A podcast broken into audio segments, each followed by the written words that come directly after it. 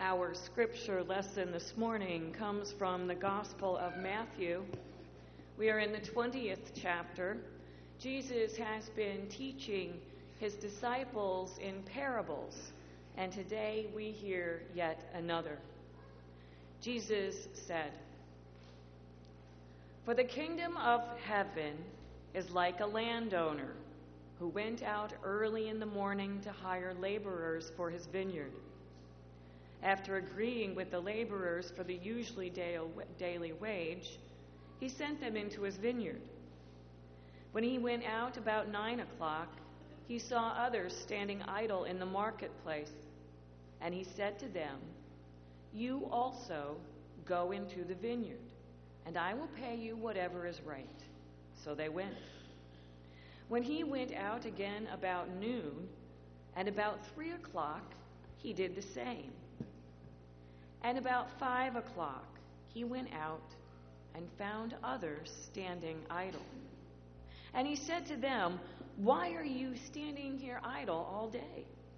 And they said to him, Because no one has hired us.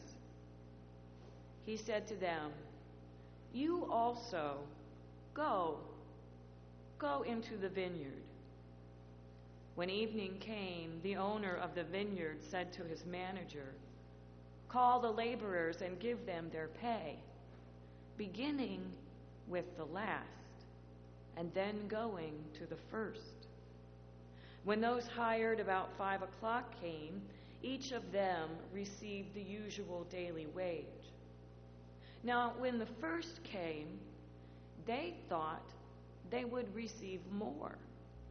But each of them also received the usual daily wage. And when they received it, they grumbled against the landowner, saying, These last worked only one hour, and you have made them equal to us, who have borne the burden of the day and the scorching heat. But the landowner replied to one of them, Friend, I am doing you no wrong. Did you not agree with me for the usual daily wage? Take what belongs to you and go. I choose to give to this last the same as I give to you. Am I not allowed to do what I choose with what belongs to me? Or are you envious because I am generous? So the last will be first, and the first will be last. The word of the Lord. Let us pray.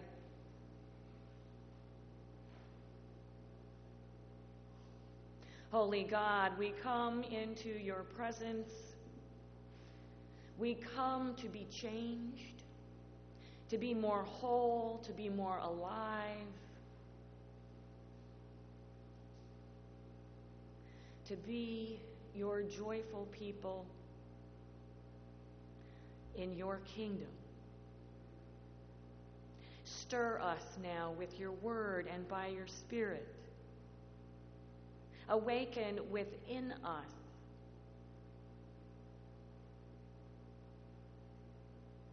that word that will help to heal us and make us whole.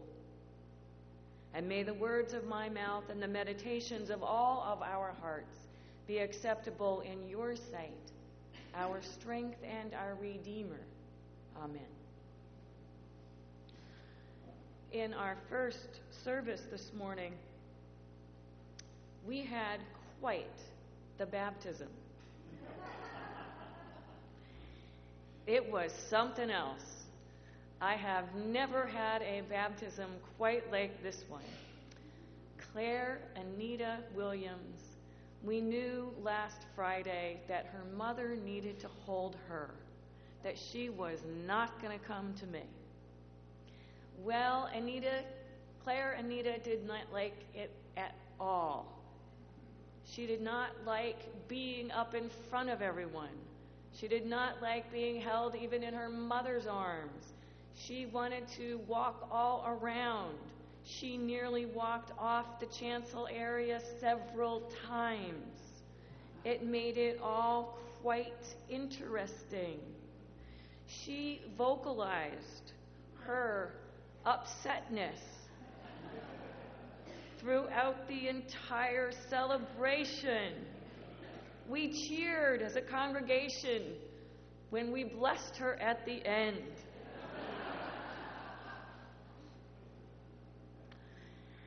We celebrate the sacraments.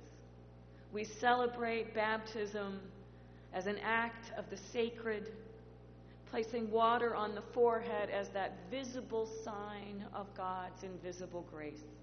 We celebrate a new life and a pouring out of God's love and God's claim on that person.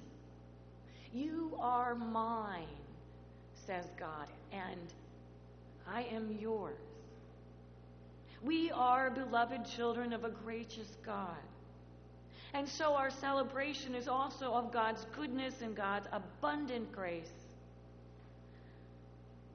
We baptize infants, even the noisiest of them, before they have any awareness of God, any awareness of theology or right and wrong because it doesn't matter how old you are or how smart we are or how good we are, God loves us all without distinction. God's grace is for all. God loves us all the same. God loves us equally and more than we can imagine. Now, we prize equality. It is one of the principles of our nation. We have equality written into our Constitution. We hold these truths to be self evident that all men are created equal. And when we as a nation came to understand that our definition of men needed to be broadened, we have worked for equal rights throughout our nation's history. We have worked to include and create more equality. We continue to work for equal rights and human rights for all people, for equal pay for equal work. Women make 78.3 cents for every dollar a man makes. And at the rate of change, it will be 45 years before there is income parity. And it will be it is far worse for women of color. We work for equal treatment under the law regardless of race. We work for equal access to health care, fairness in housing. We seek to make the world more fair and our society more just.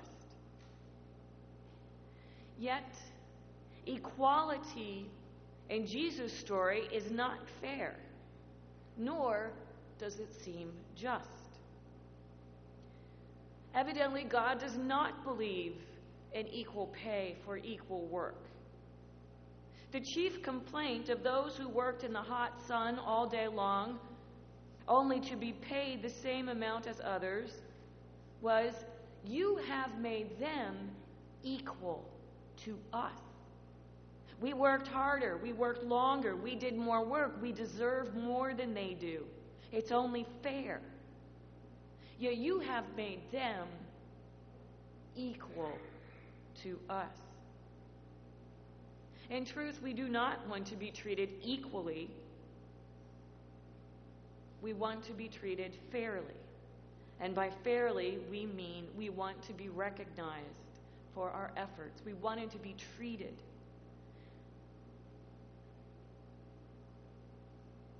for what we have done, for the acknowledgement, acknowledgement for our accomplishments, rewarded for our achievements, especially when we have achieved more or worked harder or longer than they have. We want to be sure everything is fair. Now, Jesus' disciples also want everything to be fair, and they're having a little difficulty with what is fair. And there's a lot of anxiety happening in that little community of disciples and fear and trying to understand. They're trying to figure out who's going to be in the kingdom of God and who's going to be out, and what has to happen for one to get in and how one is going to make it in. How does one qualify, be good enough to get God's approval? What does it take? They've just met the rich young ruler who came with that question. And Jesus told the rich young ruler, Give up all your possessions and then come and follow me. But he can't do it. And then the disciples look around and say, well, this guy is exactly who should be in the kingdom. He's the successful one. He is fit for a kingdom. If he can't get in, what about all of us? We gave up our possessions. Jesus said, You're going to be rewarded more than you can ever know. And then Jesus goes on to tell them that this whole kingdom of God thing is going to cost him his life. And in the very next breath, James and John come to him and say, Well, when you die, by the way, and you are up there in heaven with God, will you make sure that one of us gets to sit on your right and the other one gets to sit on your left? Something's not right here there's still this jockeying for position. There's still this anxiety. There's this fear. There's comparing and competing. They don't get it. And so Jesus tells them this parable of the kingdom of God. There is a landowner who gets up early at 6 o'clock in the morning, who needs extra laborers in the vineyard. And so he goes and he gets everyone he can find and he agrees to pay them their daily wage. But then again, there aren't enough in the vineyard. He goes out at 9 o'clock and gathers in more.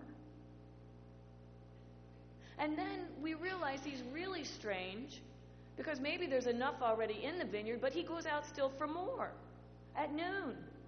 I'll pay you what is right. And then he goes out at 3 o'clock and fits everybody in the truck that the landowner drove in first century Palestine, fits everybody he can find, and takes them to the vineyard.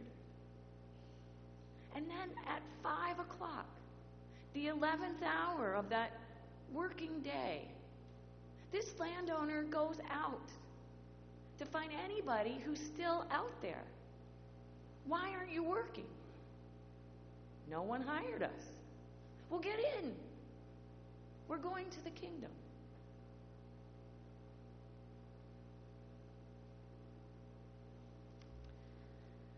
At this point, it might be really wonderful to be the manager of the vineyard. Really wonderful. Because that manager of the vineyard gets to stand there and give out the daily wage to those who were hired last. And who would be hired last? Well, the ones who would be hired first, as you can imagine, would be young and fit and strong. They would probably have the highest degrees and be the most well educated and come from the best families. But these who are hired last can barely work at all or have been passed over so many times, there's just no hope. They are the weak, the elderly, they are those who are too young to work and yet need to eat. They are the disabled, the sick, the infirm, the homeless, the hopeless, and the women. And this manager gets to stand there and give each one of these that daily wage that this person has not seen in days and maybe longer. This person doesn't have to go home tonight and say to their children or to their family, I didn't get any work today. They get to go home and they get to eat. They have enough for that day. For that day, they are so full of joy and surprise and delight. But this is where the manager's job becomes quite unpleasant. Because behind all of these who were hired last are all of those who were hired and worked longer. And they all anticipate that they're going to get more. If this guy is so generous, well, then we're going to get more. Well, we might get five denarius. But it doesn't happen that way. And so the anticipation and the excitement becomes disappointment, and then it becomes anger. You made them equal to us. If the landholder had only paid first those who worked the first and the longest, they would have gone and they wouldn't have been any wiser for the matter. But the landowner didn't want it that way because he wanted them to be wiser. God is less concerned about equal pay for equal work than God is concerned about a living wage. Which does not mean, by the way, that we should not work for equal work for women and for men. But God wants everyone to have what they need. And that's what it means to be in the kingdom of God. Everyone gets enough to eat, everyone receives compassion. Everyone has something at the end of the day. No one goes home empty handed. This is what God wants all to see that God is generous. Those who go away angry do not accept the grace And it is that non acceptance of the grace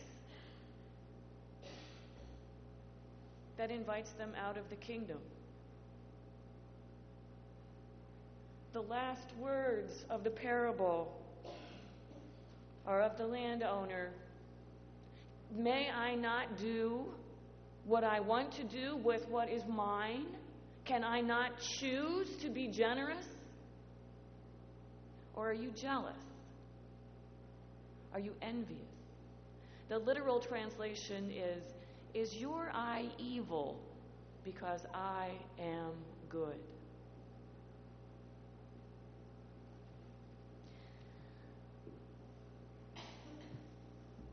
We are competitive. It's part of what it means to be human. It's just there. If we deny that, then we fool ourselves. The question is what will we do with that competitive nature that seeks to compare and then gets anxious and afraid? God offers us the answer of grace. Give up the fear and then the anxiety I love you. I claim you. You are mine. I am yours. As with everything.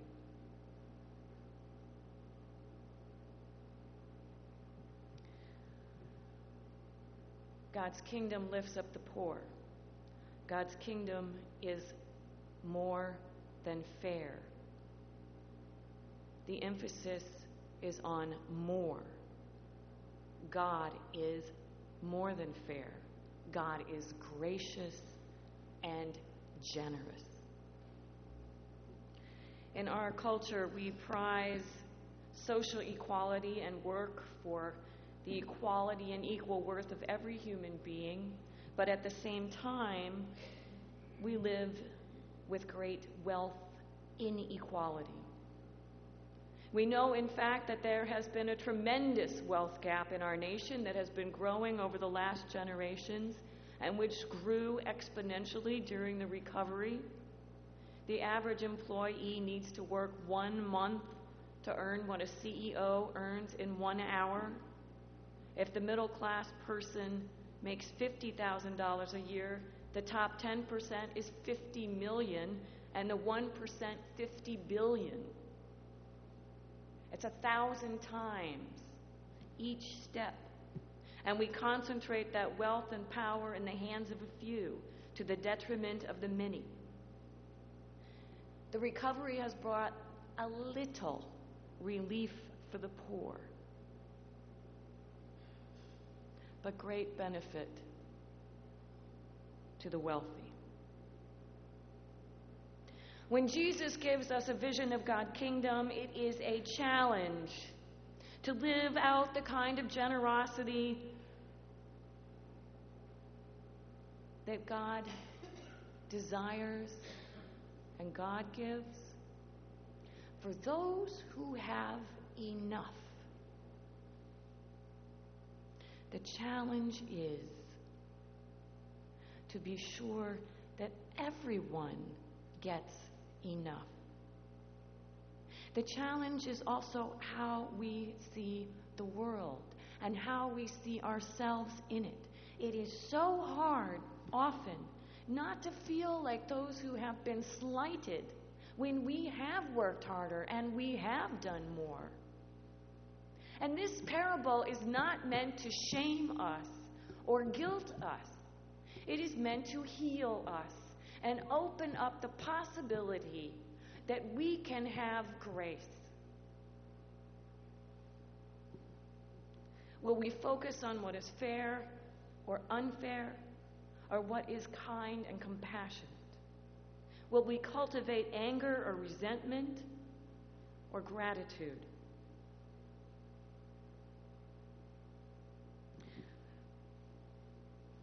It's so hard to stay in the kingdom. And yet, it's not. In the morning, when I wake up, I am not a morning person, to say the very least. I am not good in the morning. I am not gracious in the morning. I used to tell my youth group kids on mission trips, I am not responsible what I say or do to you before 10 o'clock or after 10 o'clock. When I get into the shower some mornings, my head is filled with what I didn't do, what I have to do, going through what I wasn't good enough at, what I might not be good enough at, what somebody said to me that I didn't like. And that is not a way to be fit to be a pastor or, quite honestly, a human being. Because then it's the, it's the competition, the resentment, the fear. But then, if I start to think about those things for which I am thankful, if I can think about well, my daughter said to me last night before going to bed that was just so whatever. Or about the dog that runs around and how my husband didn't want the dog and now he plays with the dog and chases the dog. And I sit there and laugh to myself, he really does love that dog. Or I think about something that went well at work, or I think about my house and it changes. And I am back in the kingdom. It's that hard and it's that simple. We have a choice to live in fear and anxiety or to live in grace. May we choose grace. Amen.